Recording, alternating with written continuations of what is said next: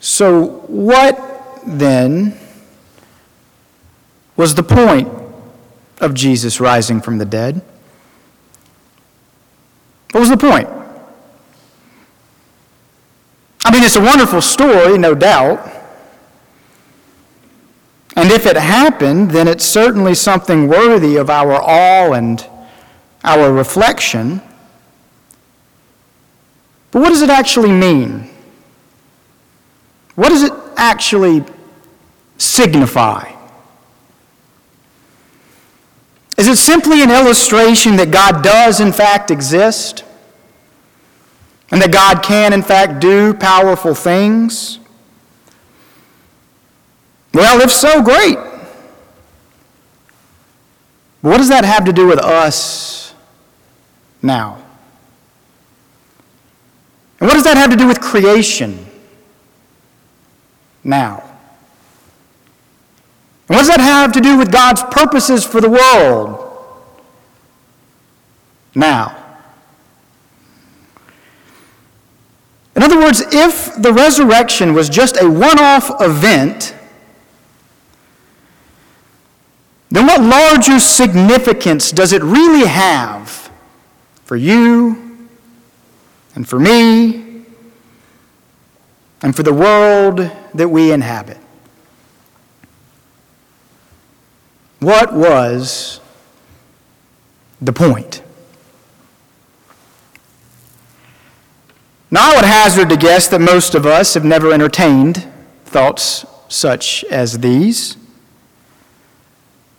Most of us, I imagine, have taken the story of Jesus' resurrection on faith and have understood that because of the resurrection and because of our belief in the resurrection, that we will thus spend eternity with God which is, of course, absolutely true. And so, therefore, for most of us, this has been enough. And thus, we've not given much further consideration to the question of what Jesus' resurrection actually means beyond Jesus rising from the dead. That is, we trust that it happened we just don't give a great deal of reflection to what its having happened means. And that is why this particular Sunday is marked off each year on the Christian calendar. Some 40 days following the resurrection of Jesus, i.e., Easter, the Christian church worldwide on this day observes the ascension of Jesus. Because the ascension of Jesus is the bookend to the resurrection of Jesus. It is the crowning event that underscores and that fleshes out the full meaning of that which began at Easter. In other words, the ascension of Jesus is the event that helps us answer the question what does the resurrection of Jesus actually mean? What is the point? For again, if the resurrection is nothing more than the story of Jesus rising from the dead, just so as to prove that God really exists, and can do powerful things, if it is nothing more than that, then sure, it's a great story and one we do rightly to observe with awe and wonder. But if it be only that, in other words, if it is a resurrection without an ascension, then it doesn't really mean much for us as human beings now and for the world in which we live and move and have our being. So let me tell you a story. I had the worst math teacher my sophomore year of high school. How's that for shifting gears on you, by the way? Now, don't get me wrong, I'm sure she was quite capable of doing math herself, but she was an awful teacher. What's more, she was mean. Mean as a snake. Now, I adore teachers. As most of you know, I even spent a few years being a high school teacher myself. But the truth is, there are a few teachers out there who simply have no business being in charge of a room full of kids.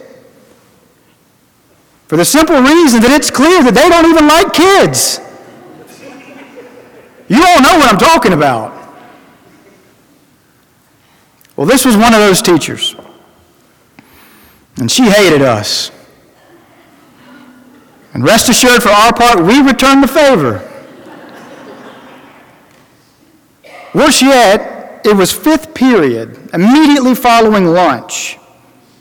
And so we were all zapped and lethargic by that point anyway.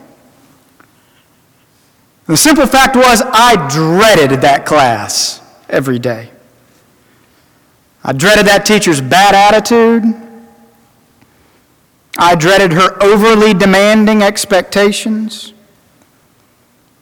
I dreaded her stunning inability to communicate the concepts. I dreaded the very atmosphere of the room itself. You see, this is the kind of effect a bad teacher and bad conditions can have on a student.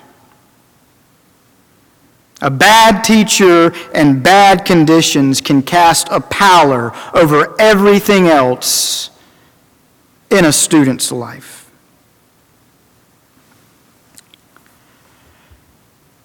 Well, as the first semester of that year ended, our class learned that this teacher would not be coming back to our school following Christmas break. Well, hark the herald angels sing. Joy to the world for sure. You've never seen a room full of more gleeful students than we were upon hearing that news. And so that teacher left, leading me finally to my point in telling you this story. For you see, when that life draining teacher left, the teacher who replaced her was her exact opposite. Now, I want you to follow me here. From the very first moment that that new teacher addressed us as a class, it was, a clear, it was clear to all of us that a new day was dawning, that the bad dream was now over, that the spell was being broken, that an all new reality was setting in. From the moment of her arrival, it was clear to all that from here forward, everything was going to be different. This new teacher was wonderful. And for our part, we craved coming to her class, even though the content was no less difficult or demanding. And in the end, this new teacher brought out the potential in all of us, and we loved her for it. For you see, once she was in charge of that class, we all slowly became more and more the students we were capable of being. She drew it out of us which leads me to the point of the illustration. The experience I had in 10th grade mirrors, albeit, of course, in a minor way, the meaning that attends the event that begins with resurrection and that culminates with the ascension. For, and keep following me here, the resurrection means that the new creation Israel has been so long pining for has indeed begun. That the kingdom of God, for which Israel has been so long dreaming, has finally been inaugurated. That with Easter, a new day has begun. That is what the resurrection itself means. And the ascension, as I said, is the bookend to that. And thus, the question raised by the ascension, and with it, the question raised by this sermon, is a new day for what? Okay, let me take a step out of this line of thought to read you a quote from the theologian Thomas Torrance. Speaking of the resurrection and calling it the resurrection event, Thomas Torrance says this, and I quote The resurrection event is a whole integrated reality. A whole integrated reality. What does Torrance mean by that? The resurrection event? A whole integrated reality?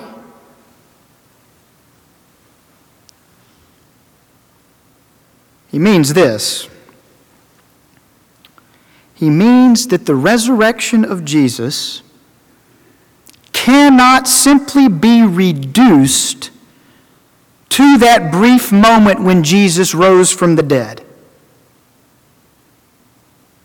That instead the resurrection refers to the whole state of things that that moment initiated. He means that in the resurrection, more than just Jesus was resurrected.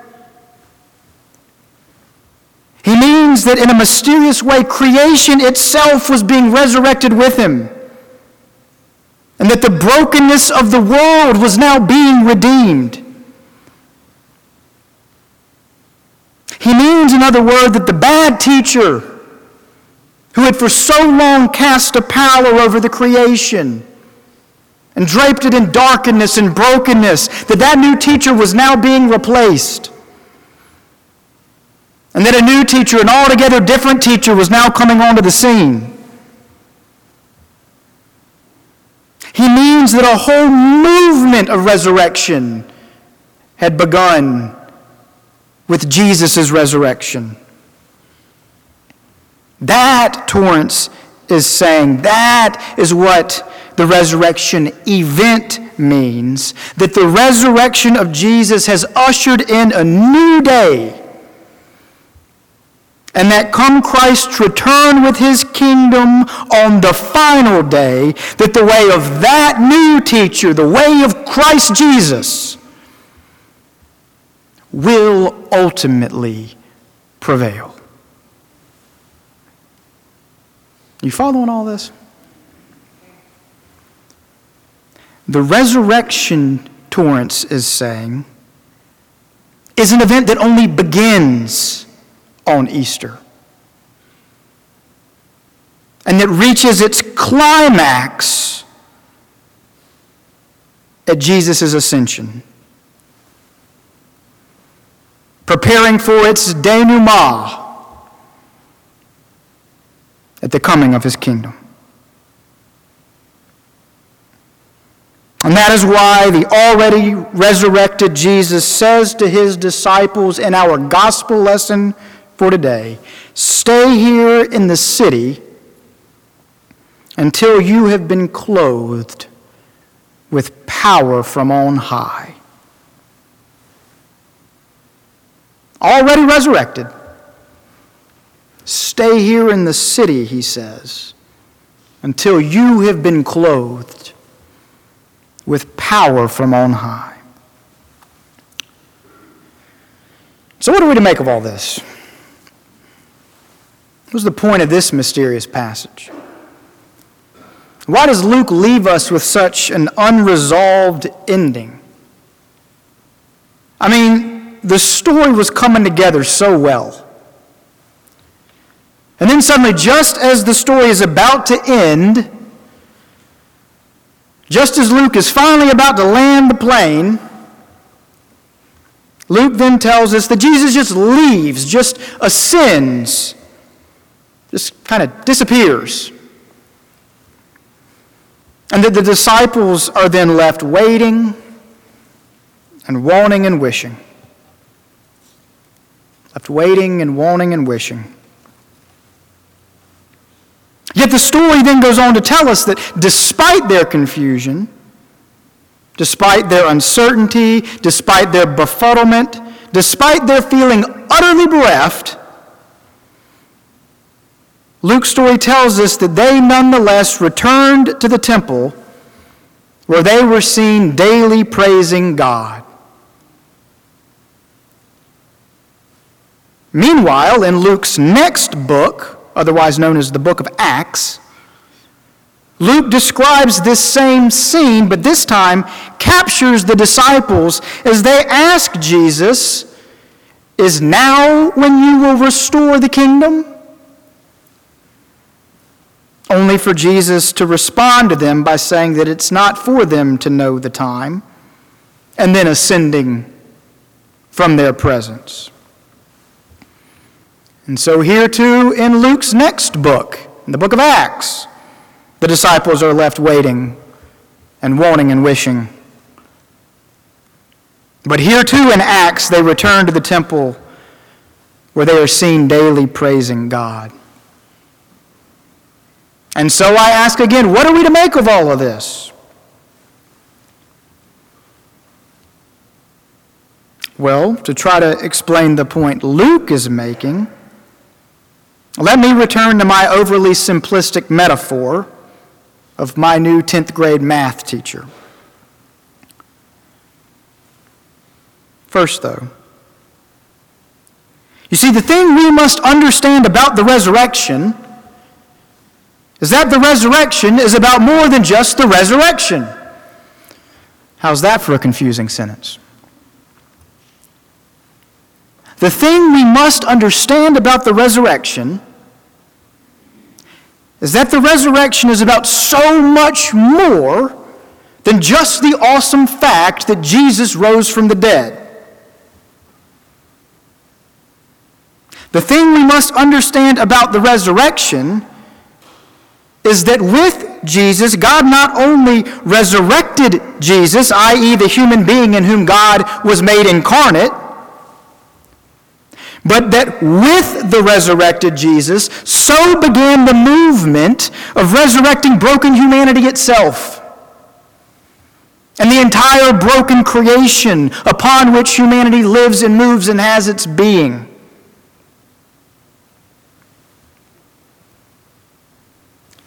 The thing we must understand is that the resurrection, to use Thomas Torrance's language, is a whole interrelated event. And that with Jesus' resurrection, the new creation was indeed inaugurated, but that only through Jesus' ascension was Jesus inaugurated Lord of it. That is the point. And so then to my math metaphor.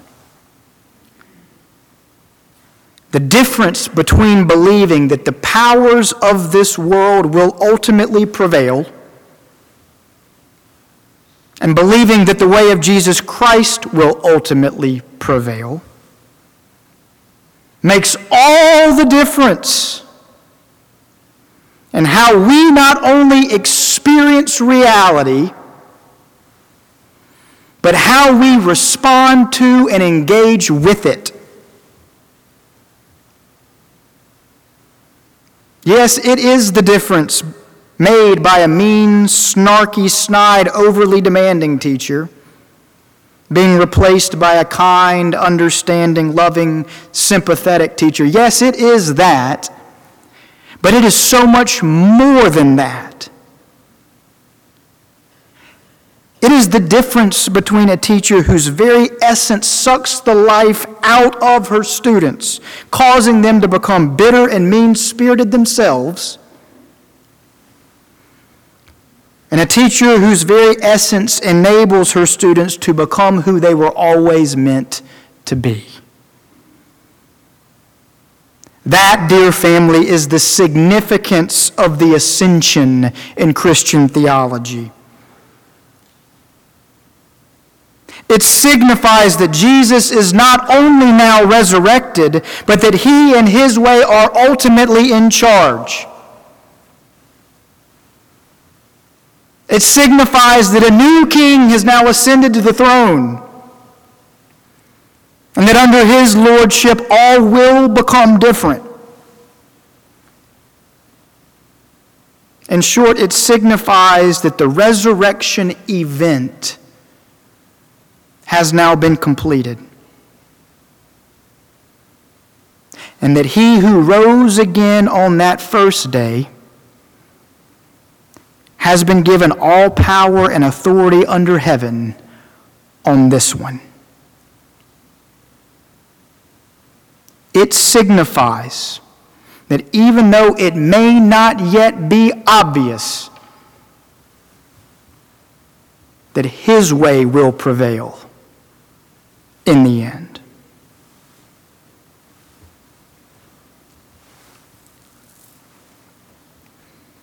The ultimate reason for our hope, Jurgen Moltmann writes, is not to be found at all in what we want and wish for and wait for. The ultimate reason for our hope is that we are wanted and wished for and waited for. On that first Ascension Sunday, Christ's disciples were left wanting and wishing and waiting for the return of their Savior, not yet comprehending what his ascension meant and what it would soon mean for their lives and for their wanting and wishing and waiting. Well, on this Ascension Sunday, some 2,000 years later, might we, as Christ's disciples, believe this good news? That 40 days after his resurrection from the dead, the glorified Jesus of Nazareth, fully human and fully divine, ascended into the heavenly places, where he remains today, making preparations for his coming kingdom, all the while wanting and wishing for and waiting for us, his beloved brothers and sisters, for whom he accomplished it all, and with whom come that final day of consummation, of kingdom culmination, with whom he will then dwell forevermore. And all God's people said, Amen.